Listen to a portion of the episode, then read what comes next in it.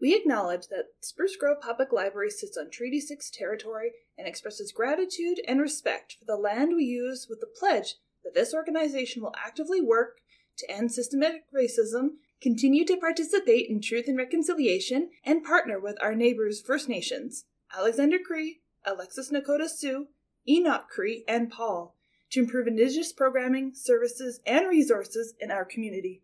We are here to provide an informative and entertaining method to reach out to our community of Spruce Grove. If you have any questions or concerns about anything you hear on this podcast, you can email us at behindthestacks at sgpl.ca.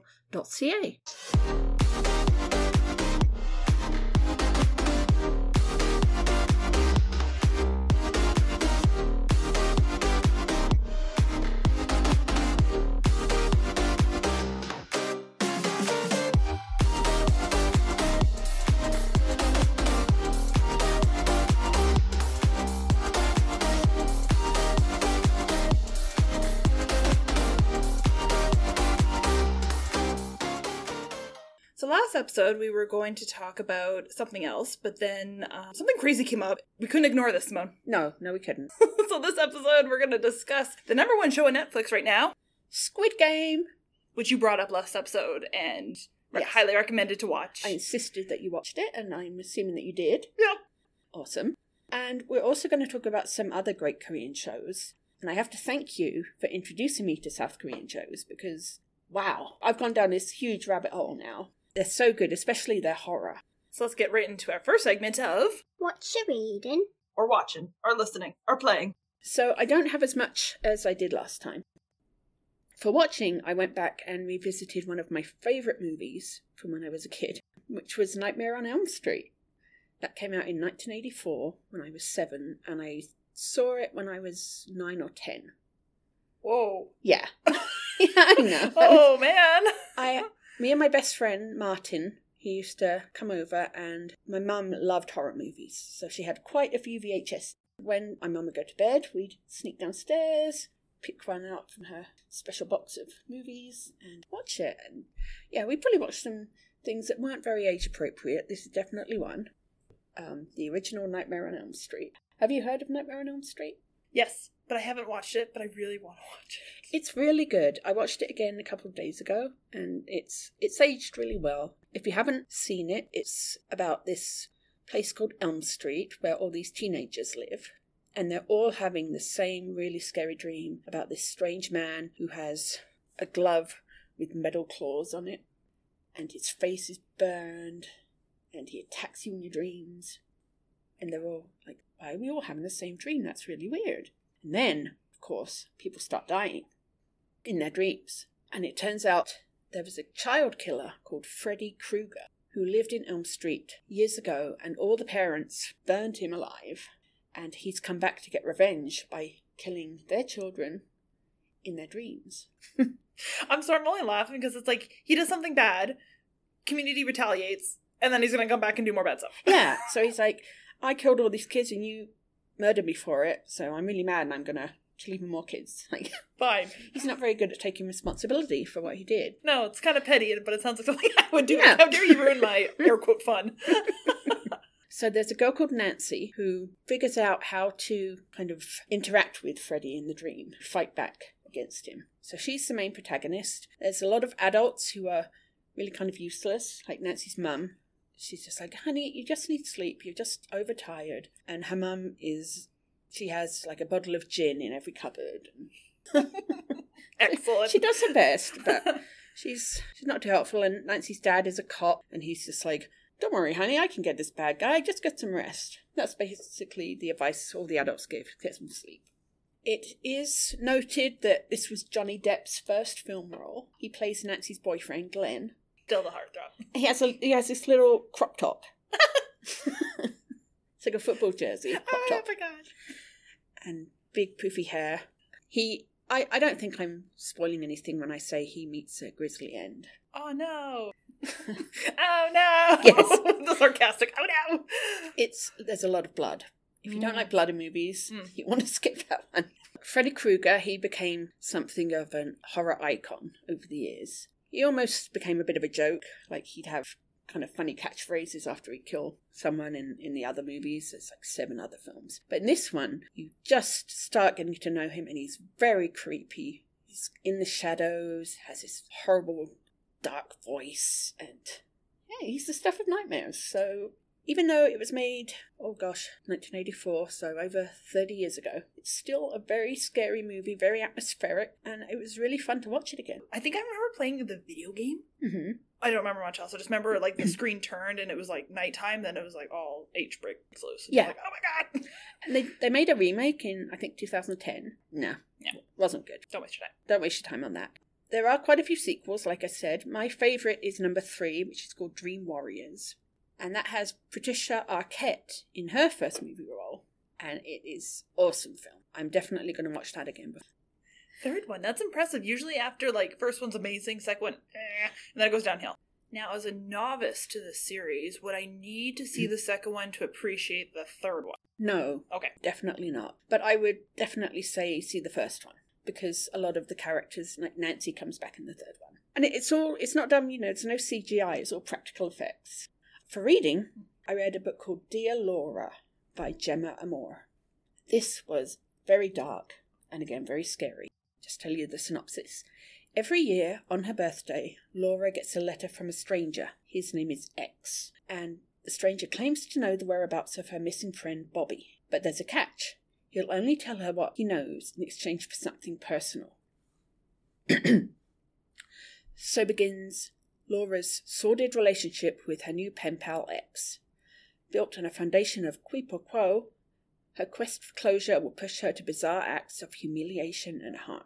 So it's really psychologically twisted. He gives her little shreds of information, and she has to do some pretty horrible things to get that. And it starts from when she's a kid all the way up to an adult when she finally meets him. So there's a lot of back and forth in time. It's very, very tense. You think sometimes she's finally gotten away from him, and then suddenly a letter just appears at her door. The ending, I it, I think it was a satisfying ending. I think I was expecting a little more, but it did the job. Yeah, that was really creepy. And there's also on a podcast I really like called the No Sleep Podcast. They do an audio version of Dear Laura in about five episodes. So I listened to that after I read the book. That was really good. Amazing voice acting. So yeah, those were my creepy picks. Those are amazing. I want to watch and maybe listen and or read both. I think you should. I love psychological horror. Not too much of the gore. I'm kind of like, eh. Oh yeah, this isn't too gory. It's just No. really like, ooh, you know how you're just so uncomfortable and you're just like, oh, I just want to throw this away. Oh It's so- gosh. Yeah. Yes. and then Courtney wants it. I'm like, yes. Yeah, give it to me. Throw it to me. oh goodness. My picks. Start with reading. So I finished Son of a Trickster hmm by Eden Robinson. I definitely want to read the next one, which is uh, Trickster Drift. Okay. I really liked. It made me uncomfortable. This book. Mhm. So not so much like scary, but just like the upbringing and lifestyle and things that were happening. I was like, Ooh. but then I like kind of the addition of like the spirit world stuff. hmm Like there was animal spirits in this. I'm like, ooh, so not like quite fantasy, legend, kind Mhm. of. Yeah. So I really like that. And then I read a YA book called A Lesson in Vengeance by Victoria Lee. I love as soon as I opened it, this was the acknowledgement. And right away I was like, it says for coffee stained girls in libraries. Oh, that's amazing. I, I just felt like this is for me. and of course, because the cover is beautiful, I'm like, hmm, it's like a sign. so I just took this and ran with this. I'm like, it's my book. and was it was it a good book? It was a good book. It was another kind of like whodunner a little bit. Okay. And not a lot led up to like you figuring it out, but at the end you're kind of like, okay, yeah, you know what? I'll take that. But lots of like psychological thrillers. Mhm. Um, basically, it's about a girl named Felicity Morrow, and she's going back to the Dalloway School, which is um, centuries old. It was her home until the tragic death of her girlfriend. So there's LGBTQ elements Oh, in there. Okay. Um, and now she left because obviously that's like incredibly traumatic. But she's returning. She gets her old room, and I'm like, oh my gosh! Like I would be like, can I have a new room, please? Yeah, no kidding. Um, and of course, the exclusive dormitory is rumored to be haunted by the spirits of five Dalloway student girls who were said to be witches, and they all died mysteriously. So of Mm. course, let's blame witchcraft because it's weird.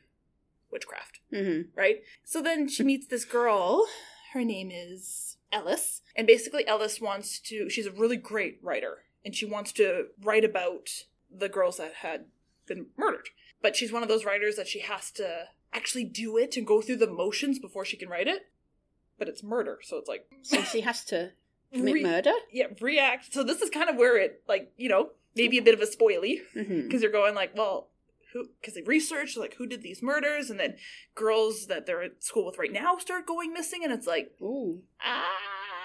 So yeah, I'm gonna leave you with that Okay. because it's very good. Next, I read just finished reading The Black Flamingo by Dean Atta. Oh, I've read Black Flamingo. Yay! Oh my gosh! Finally, a book we both read. high five! What did you think of it? I really, really liked it. It was. It is really good. hmm Very similar to the Poet X. If you read that one, I think I mentioned that last time and butchered the last name of the author. I haven't read that. very very good so it's a stonewall book award winner Mhm. so of course it's like all nice and shiny i was like woo Yes. uh, fierce coming of age uh, verse novel about identity and the power of drag so i mean right away i'm sure you and i are like Yeah. Yes. That definitely caught my like attention. i am i am in so the book is a series of poems telling the story of michael who is mixed race gay teen growing up in london. Mm. which i'm just like all of those. Thank you very much. So yeah it's written like poems coming of age and just like his life and his struggles which i'm like yes and he creates this character called the black flamingo. The Black Flamingo. That's such a great i name. love it. I was like so highly recommend that one. And then the next i'm reading this right now. It's the island of sea women by lisa see. And it caught me because um on the cover it has uh sea divers and i'm like okay this is kind of cool and i was intrigued because i've been to mikimoto island in japan quite a few times Mhm. and watched the ama so the pearl divers that Okay. dress in like the barely covered anything and dive into the freezing ocean and retrieve pearls Wow. i'm like oh no thank you Whew. so they are amazing and this is basically kind of like the korean spin of it or the sea woman so they dive for like mostly food not so much pearls as like abalone they dive for squid sea Mhm. cucumbers and it's a little bit of about, it's like two girls living up on jeju island which as you're about to dive into the korean tv you'll hear tons about jeju island. Okay. it's like banff for us. Like everyone here has heard of banff. Yeah. but theirs is jeju island. Hmm and just kind of like them growing up and like just the time because it was right around the Japanese Korean War, which I'm finding out a lot of history about that. So that was that is a good read, in like a third of the way. But I'll I'll let you guys know how that goes next episode. Oh, watched. I was gonna mention this last time, but we went over time, and I was like, oh, I got I got I got to mention it now. Yes. Have you seen this yet? No. I. But it is on my list. Yay! Uh, Netflix show called Alice in Borderland. It was. I watched this before I watched Squid Game, and the similarities are like, they're there for sure. hmm Um, this is Japanese. Highly recommend to change it to the Japanese language with subtitles. I know some people are like, "Oh, I don't like subtitles," but trust me, we can both agree it's worth it. Yes. We'll we'll talk about our dubbing issues. oh, dubbing. But um, basically, this is about an aimless gamer and his two friends, and they find themselves in a parallel Tokyo. So basically, what happens is they hide in a bathroom, and then the lights go out, and they're like, "What the, what the heck?" And when they come out of the bathroom, everyone is gone, and they're in Shibuya, which is like the busiest area with a huge crossing that everyone just like goes it's like a huge tourist attraction but everyone is gone and they're like what the, what the heck and eventually you find out that they have to play these games basically to survive oh. yes and there's like rules about these games and each game has like a card and a number which will indicate like what type of game and how hard it is hmm and then they find this giant organization that is like trying to collect all the cards because they presume if you collect all the cards in the deck you'll be set free hmm air quote set free and go back to the real world. And then just to make things more awesomer, there's Alice in Wonderland characters in it. Oh, so Alice in Borderland. Yes. So Arisu, which is Alice, but hmm it's a gentleman, is the main character. Hmm. And you meet like the White Rabbit, because there's a girl named Usagi, which is Mhm. rabbit in Japanese. And then you meet the Cheshire Cat and the Mad Hatter. And all I can say about this, once again, kind of like Squid Game, it's on the violent side, because you basically, if you lose, you die. You just get like shot with a random like laser pointer thing. hmm But this show desperately needs a season two. Like you're gonna watch this, and we're gonna talk about it, and you're gonna be like, "What?" this is great. so Highly recommend that one. Yes. And if you well, I talked about Battle Royale, Mhm. the book. So it's similar to that in The Cube. I've never seen The Cube. Oh, Cube. That was a Canadian film, I think. Hunger Games, but Japanese, more mature. Yes, Hunger Games certainly had a lot of inspiration, didn't it? It did. Next segment. Housekeeping! Evening curbside pickup. How does that work, you might be wondering? I am wondering how does that work? Well, so for evening curbside, visit us on Tuesdays and Thursdays from 6 to 8 pm. And how that works is you can pick up your held items or any items that we have on our shelves. One of our wonderful staff will grab it and it'll be brought out to you. Um, when you get to the parking lot, call us at 780 962 4423, extension 0. Our staff will ask you for your library card number and then check out your items for you. Don't forget to bring your own bag if you have a lot of items because they can add up pretty quickly. Of course, during very rainy weather, we'll provide a plastic bag for your items, and we do ask that you return those bags because we can reuse them. The library itself will be closed, so you won't be able to go in and browse, but just give us a call, let us do the work. Programs. I got look at all the Sarah's programs I got in the pretty pictures. Oh, and the banners are so cute. I Is that a red panda? Yes. I kind of want to register for this and just I know I work that day and just sit there and watch cute animals and be like, because they're showing their I think their Japanese exhibit or their Um, Asia. I think, wouldn't that be professional development Yeah. somehow? I'd, I'd find a way to make it work. It's the way you phrase it. Yes. We are talking about the virtual animal program presented by Calgary Zoo, which is on Wednesday, the 20th of October, next Wednesday, from 10:30 to 11:30 a.m. and the theme is Asia Virtual Safari. Well, that kind of fits in with our theme today, doesn't it? We just that was supposed to happen. I mean, clearly we know what we're doing. We do know what we're doing. Yeah, none of this is by accident. No, gosh. I always know what I'm doing. So this sounds really, really cool. Join an expert conservation educator from the Calgary Zoo for an interactive tour through one of the zoo regions. Discover the spectacular animals that call Eurasia home. Animals observed may include white-handed gibbons, Malayan tapir, Japanese macaque, Japanese serow, Amur tiger, wild boar, red panda, And snow leopard, I know, and I don't know what that is, but it's a camel. Bactrian camel. What a red panda and snow leopard. Wow. Uh, come prepared with lots of questions. And for further information about the program, you can visit calgaryzoo.com, go to programs and school programs, and they have all the info. And to register for this, you will visit our website, sgpl.ca. Yes. When you see the giant red panda, you know you that's where it needs to be. You're like, yes. No, So on our main screen, we have uh, what's called banners, and underneath them there are six little dots. Click on the third dot, and you'll see a picture of a completely adorable red panda and the link to register for this program. And it's absolutely free. There is a maximum of 37 people who can register, so you know, register right away. And that will be ran um, through Zoom, and it looks really, really cool. There's the Siberian tiger. Oh. Oh, look at that kitty. Oh, majestic. Look at his murder mittens. Oh my god. I've never heard of God that, but that's so that's the best. They're big. They oh my gosh. And I bet he- has the biggest toe beans ever. Oh, I'd squish them. yes. Like you're so ferocious and majestic, but I'm gonna squish the toe beans. And his little um, chin, you just want to like squish, squish, squish. Oh my gosh. Oh, Ugh. he's such a cute kitty. Anyway, so that's on. happening. Did you see what else is happening though? A virtual visit with dinosaurs. And do you know when it's happening? No way. Yeah. It's happening in Dinovember. I know. I was like, Sarah, you have no idea how perfect you planned that. And she's like, eh. I'm like, you know. No, she she knew. She Uh, knew. Again, once again, it's not a coincidence. We planned that. hmm hmm Virtual Visit with Dinosaurs. This is presented by the Royal Tyrrell Museum. It will be on Friday, the 12th of November from 10:30 to 11:15 a.m.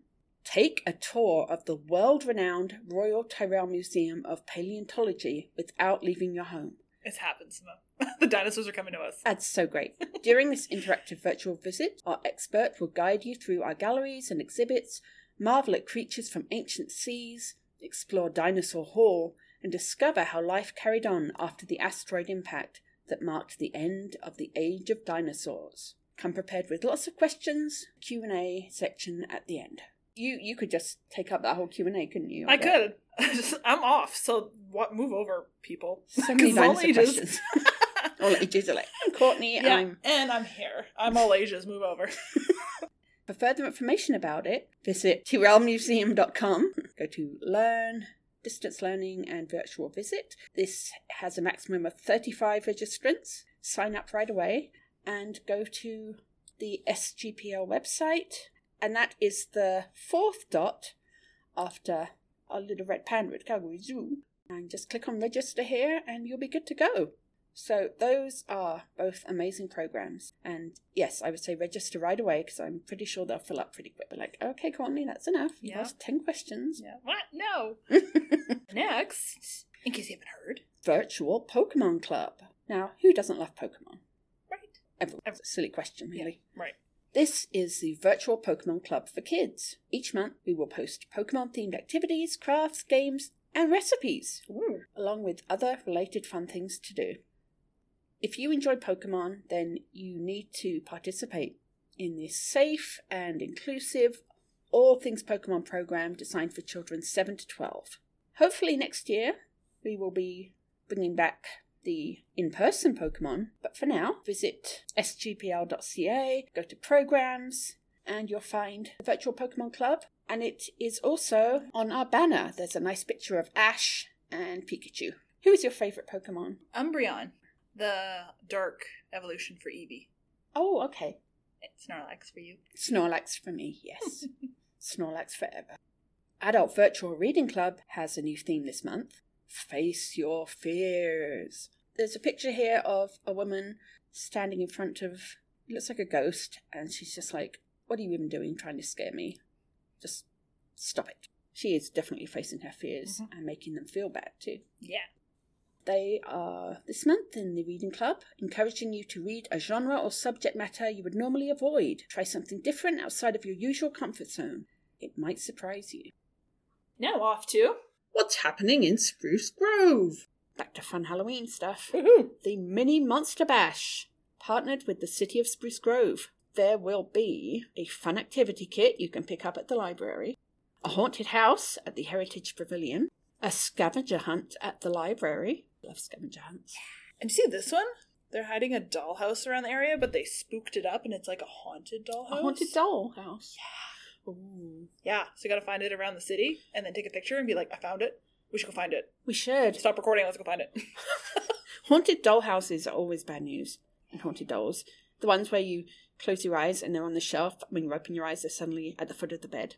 I think my favorite was a picture that someone was trying to sell a doll and in brackets it was like, not haunted. I'm like, ah ha ha ha ha. So it totally is. Mm, been there before. That's just like the starting of every horror movie and someone's stupid and like, okay, it's not haunted. Yeah. And then suddenly there's a doll, a porcelain doll just sitting there. But um, I'm sure this won't be as scary as all that, so find that dollhouse. Claim a prize if we don't get to it first. yeah, you have to fight Simone and I. Yes. Check out our website and our social media for further information about these awesome activities. And as we always love doing, we have some more information from the Spruce Grove GSA. On October 29th, they will be meeting at Jubilee Park for a Halloween campfire. To get more information, visit sprucegrovegsa.society.org, Spruce Grove GSA on Facebook and Instagram, or you can email them sprucegrovegsa at gmail.com. And dates and times could change depending on the weather. And certainly this morning it was very frosty, so I don't know, Jack Frost could be right around the corner. But I'm yes, afraid so. but no, but yes. But yes. Finally, our theme. Our theme Yay! We got lots to say about Korean TV shows, but especially. Squid Game. So, Simone, what is Squid Game? What is Squid Game? Well, the series centers on a contest where 456 players, drawn from different walks of life, but each deeply in debt, play a series of children's games with deadly consequences for the chance to win 45.6 billion won, which is Korean money, and in Canadian money, I'm not exactly sure, um, but it's a lot. So the writer of Squid Game, Hwang, and I apologize if I'm saying any of these names incorrectly, conceived of the idea based on his own economic struggles early in life, as well as the class disparity within South Korea. Initially scripted in 2008, Hwang has been unable to find a production to support the script until Netflix came along in 2019 and found interest as part of their drive to expand their foreign programming offerings. Hwang not only wrote it, but he directed all nine episodes himself. I believe it's the most successful show Netflix has ever had. Oh, really? Oh, Mhm. good for Squid Game. Good for Korean TV. So that really worked out. It's a great show. The show focuses primarily on Seong Ji Hun, who is a divorced and indebted chauffeur who lives with his mum. He doesn't work. His poor mother is elderly and I think has two jobs. He's he's pretty much a deadbeat, and he gets offered a chance to play a series of games where he can win a ton of money and he decides to do it. It's all very mysterious. He has to uh, get picked up in a dark van and he's rendered unconscious. Doesn't know where he is.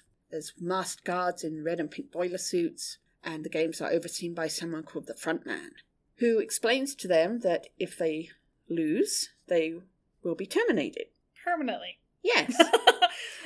It's not just, Yeah. okay, you're out, go sit on the sidelines. You're dead.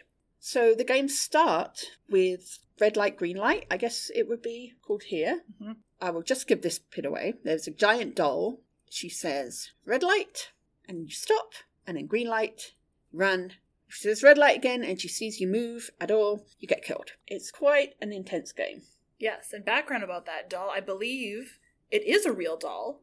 Mhm. and it was, I think I sent you that thing on Instagram about all the whatevers, and she was kind of like the guardian gatekeeper of a museum, but she had an arm missing. So I mean, they made it bigger and gave her an arm and gave her laser death eyes. Yes, her eyes are terrifying. The way they oh, just they just they roll around. Oh god, It's like a chameleon's eyes. Each death adds 100 million won to the potential jackpot, and Jihyun meets uh, an old childhood friend, Cho Sang Woo, and also a gentleman who is very elderly and has a brain tumour, Oh Il Nam, and he is wanting to play the game as opposed to waiting to just die from his tumour in the outside world. And there's a bunch of other really great characters. I hate Sangwoo Yes, with a fiery passion. He's just. mm. Yes, there are some twists and turns, and there are characters that at first you're just like, oh, I don't know about them, and then you're just, come on, you can win. So it's very good acting. We'll go back to what we were saying a few minutes ago about the dubbing. It's really best to watch this with the original Korean audio. Dubbing, I found, totally took me out of the show. I almost gave up watching it until Courtney showed me how to change the audio on Netflix. So. I caught a clip of the English of the robot doll creepy thing saying red light, green light, and it was just like, red light, green light. I was like, oh no! Yeah, that, Sounds awful. I didn't mind that so much, but Oh, it was just- just, nope. anytime a character was being dramatic, which is a lot of times because Yep. they're in a life or death game, the English dubbing would just be lots of like, oh, ah, oh, what are you doing? Oh no, and like, yeah, it sounded really overreacting. I like the creepy chant from the doll. I'm sorry. Mhm. I practiced it, but, but yeah.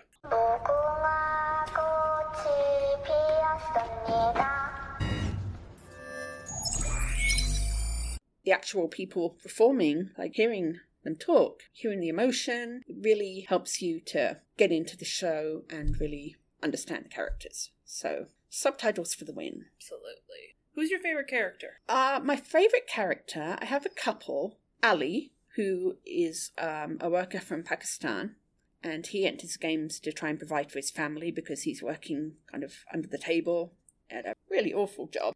Uh, there's definitely no health and safety people at that place. And I also really liked that there were some really strong women. Kang Sae-byeok, who has left North Korea, family's back there, and her brother is with her too, but he's in this kind of almost like a foster home or something. He's getting bullied, and she just wants to get him out of there and get the whole family reunited. So that's what she's doing the game for. And Ji Young, who is a young woman who just got out of prison after killing her incredibly abusive father. I really like those two characters. The bad guy's pretty good. There's um, a gangster, Jang Deok-soo, who has a bunch of gambling debts. He has this tattoo of a snake, like from his face all the way down his body. He's just really like mean and tough. I liked him. It, it was at first I was just like, oh, it's just a random bad guy, but I know all the characters I felt had some depth. It wasn't just you get in some shows where cookie cutter, good guy, bad guy. What about you? Loved Ali.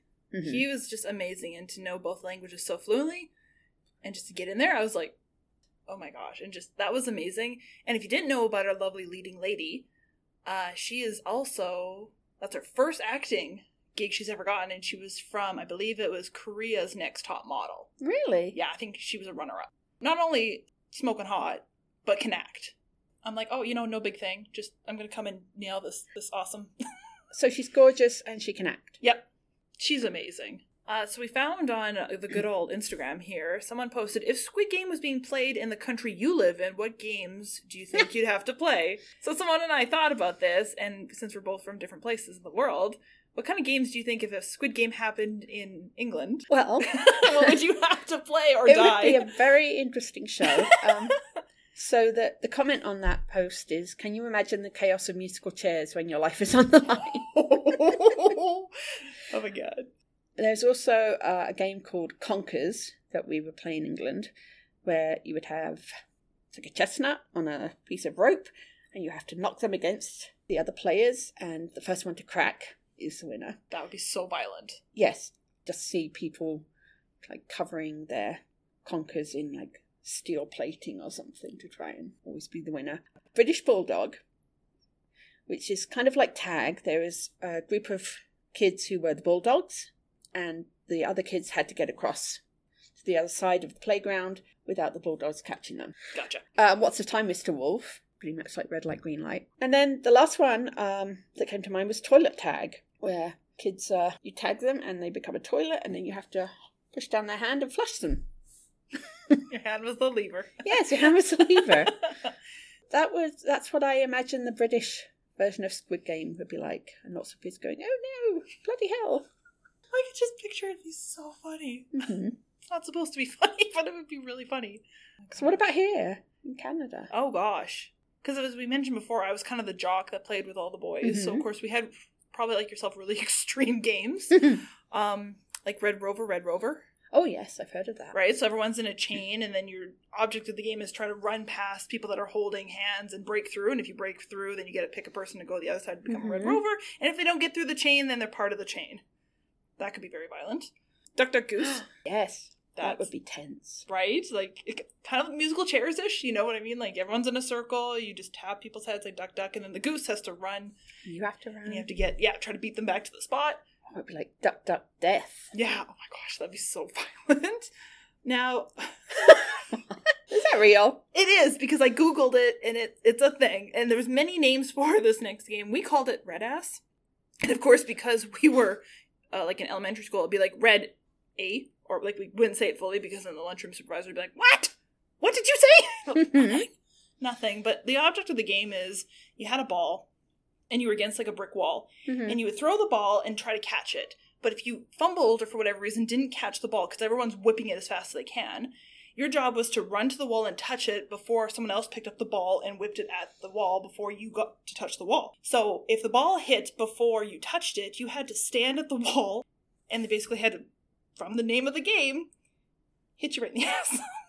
So you get hit with a the ball. on on your butt. And if they miss, then lucky days. But there's lots of renditions, but that's the way we played it. That sounds like an actual Squid Game game. Like, right? oh Like, my god, That could be so intense. traumatizing. Oh my gosh. Oh. And then we had chicken fights, is what we called it. And basically, it was a game on the monkey bars. Mhm. And you would, you so p- two people are hanging from the monkey bars, and you use your legs to kick each other off, Oh yeah, or like grab them and try to pull them down. That I could see being kind of like tug of war, right? But like, yeah, and then from really high up or Yep. a big pit of spikes that Yeah. you fall into. Yeah. So that was another one we played, which I'm like, yep, that could be pretty deadly. And then of Mhm. course, kick the can. Mhm. which is kind of like a rendition of tag game, except for someone would guard the can and your job was to kick it. So I could see that one being played. And then I'm sure most of our Canadian listeners will get this one. Did you ever play Heads Up Seven Up? I didn't play it. I've heard teachers say it here at the library on tours to get the kids' attention. Yeah. So the game that we used to play, Heads Up Seven Up, is there'd be seven students picked, and they were like the person that was it, and everyone else would be at their desk with their eyes covered and their thumb up. hmm And the seven people would go around and push down your thumb, and then your thumb was down, and then everyone would say Heads Up Seven Up, and you had to guess the person that pushed down your thumb. Oh, So if you guessed right, then you just switch, and now you're the person that gets it, and if not, then you just sit back down. but in the Squid Game version, if you guessed wrong, you would be killed. Yeah, you'd be shot. Your thumb would be shot off. Some, yeah, right, like Yeah. something intense. Oh yeah. Oh, So I thought those would be really good games that uh, could possibly be the next Canadian Squid Game. so maybe we should contact Canadian Netflix and UK Netflix. Yes. Now you've started watching some more Korean TV shows besides Squid Game. Which ones have you watched and would recommend to our audience? I would highly recommend a show called Sweet Home. Again, it's on Netflix. So many of these shows are on Netflix. It's, it's really great how they're showing content from so many different countries. And Sweet Home is, I'd say, a monster show. It's about a young boy, well, it's about a teenager called Cha Hyun Soo. And he is basically suicidal. His parents were killed and his family was killed in a car accident. He's just completely hopeless about life. Goes to an apartment block called Green Home, which is quite decrepit, and he's just going to live there for a while and then his plan is to jump off the roof. But as he's living there, he starts to meet a few of the other residents. There's quite an eclectic group living there. And then, as if that's not enough, suddenly these giant mutated monsters start attacking. It's almost like a zombie virus, except you don't turn into a zombie, you turn into a monster. And you could be any kind. There's one who's like 50 foot, there's another one who his the top of his head's been cut off, and he just goes around saying, I can't see. And it's another one that has this big tube that comes out of his chest and he sucks all your life force. So many weird creatures. It's um again, it's it's not C- CGI. It's done you know with practical effects, which is really cool because you so many shows now it's just CGI and you can tell it is. But this is like puppets and people in suits, and it looks really real and it's exciting. And as the show continues, you get to meet the other residents of um, Green Home. There's um, Pyeon Sang Wook, who is a guy with a big scar on his face, and he looks like a gangster. And he looks like a gangster from like 1980s um, US cop shows. Like he has kind of MacGyver hair, almost a mullet, and he wears these kind of Hawaiian shirts. And he just scowls all the time and smokes and punches people and oh yeah he's one of my favorites. He's great. He's just this mysterious guy who looks like an 80s action star. And there's uh, a couple of children who are just the cutest.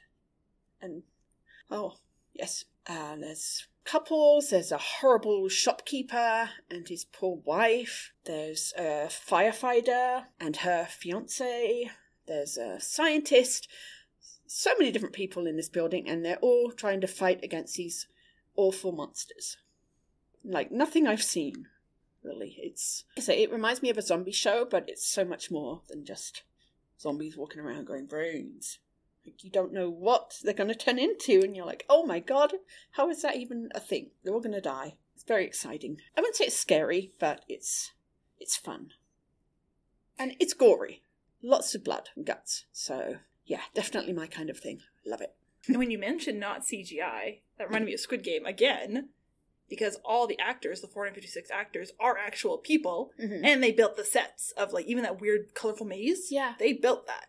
Wow. Yeah, no CGI, and you could, like you said, you can tell the difference. You're like, that looks so much better. Yeah, it looks so real. Yeah. Absolutely. Um, and then there's a show that's um, next on my list um, after Alice in Borderlands, which is called Strangers from Hell, or Hell is Other People. That's another name for it. And again, it's a young man who lives in an apartment complex and all his neighbours. Um, and there are some that are like really evil and creepy, and some that are just really strange and bizarre. So I can't wait to get started on that show. Um, Handsome Siblings. uh, that's about two brothers who it's it's set in kind of the time of like Mulan, Like feudal Korea. Yes. Okay. Yeah, and they are both experts in martial arts and fighting, and uh, it's about how they're reunited, and it's. I, I'd say it's a bit more slow moving than Squid Game and um, Sweet Home, but it's absolutely gorgeous to look at, and the fight scenes are amazing. So yeah, great show. And then um, one movie as well, which is called Alive or hashtag Alive, and that is a zombie movie, and that is on Netflix. I have seen so many zombie films. I've almost become a bit desensitized. Like, oh look, there's another undead walking around. But this movie put a really fresh spin on it. The look, again, it wasn't CGI, so it's a lot more scary and visceral and gory, and yeah, just loved it so much. They are so good with horror movies. I was looking at Korean horror films because I want to watch more, and there's about 50 that just look incredible. Those are my ones for now, but this list could be a lot longer if we ever revisit. I'm going to have like pages. Oh, that's so excellent. I'm glad you did the different genres because I'm like big on the Korean drama romance. Mhm. So I'm glad you kind of got the horror and the zombies and the historical because I've yet to tap into those yet. So I feel like we've got it covered, guys. Mhm. we have everything. Because most of mine, unfortunately, are romance with like a little bit of something else. That's not unfortunate. Well, there's like okay, so first one, it, it's okay to not be okay.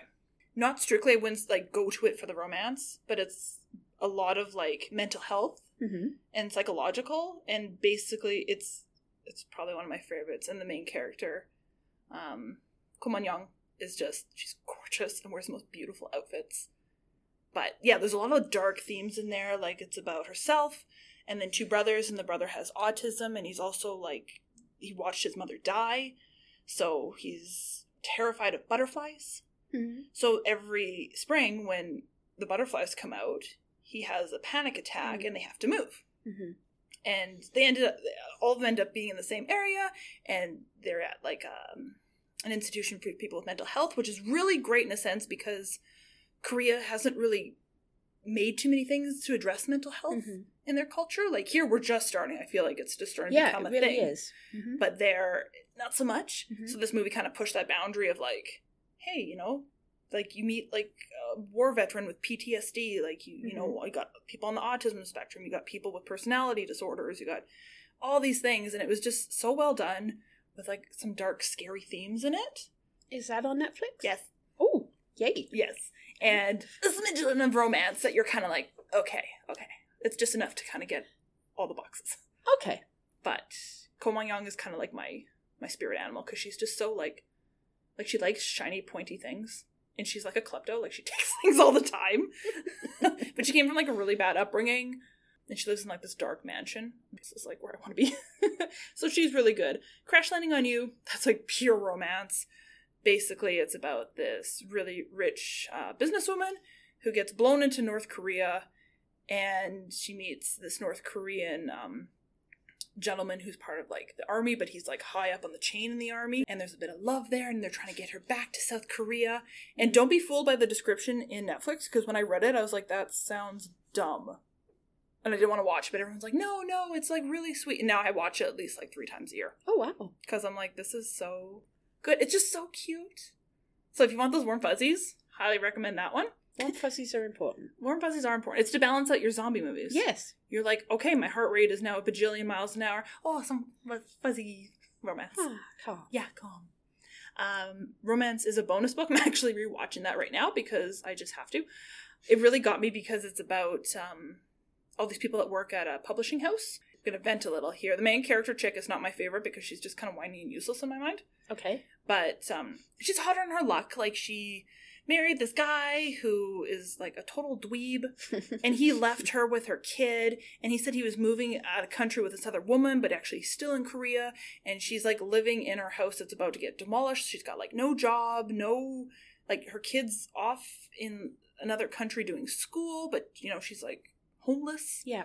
and she's able to and she's 37 has a Mhm. kid and everywhere she tries to apply for a job they're like well what were you doing the last like few years like were you just lazing about being a housewife like they really downplay it, like oh if you're taking care of your family you're not working hard enough So I can relate to getting into the industry to find a job and like just the struggles she has. But anyways, Mhm. she has a really hot friend that comes and basically gives her helps her with a job and helps her find her way in this publishing house and she used to do marketing. And it's real it's another kind of sweet thing. I love the costumes and like the outfits. They're so well dressed. And I'm just like like I swear the characters have a jacket for every day of the year. Oh, It's like never the same. I'm like, oh now it's now it's this jacket. That's beautiful. so that's, Hence- that's kind of how you imagine these Easter bunny right? Like this is why I bought this jacket that I'm wearing now. Oh, that's I'm like, really nice. right? Because they wear stuff like this all the time, and I'm like, and books, and then they talk about books, and I'm like, So they um, wear great clothes and you talk about books. yes. So Courtney loves it. Uh, mine is pretty recent. Lots. It's. I'm trying to think of something that it's similar to.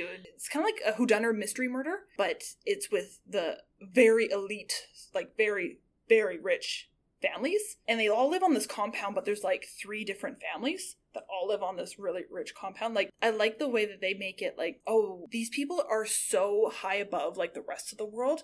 Like they have their own special water they drink in their buildings. There's special air pushed out at like certain degrees. Like they're very they're treated like gods and goddesses. But then one of the main guys is murdered, and you're like, well, what what the heck happened? And the three ladies that are in it because they're just oh if you want powerful women they are amazing. They are like fantastic and there's a little bit of lgbtq she's like my favorite character in it too because she has a secret girlfriend that she like loved but ended up marrying into this family but she comes from a powerful family like the chaebol families. Like just it's really good. But these are the ones that are kind of like worth the time because i've watched a lot and you're kind of like Yeah, I'm I'm just starting out, so this is great. yes. Wow. Now i want to go ho- home and watch tv Yes. well, that about wraps up our uh, special Korean TV Awesome Super Pack episode. Hubba bubba. No, just all the cool stuff in there.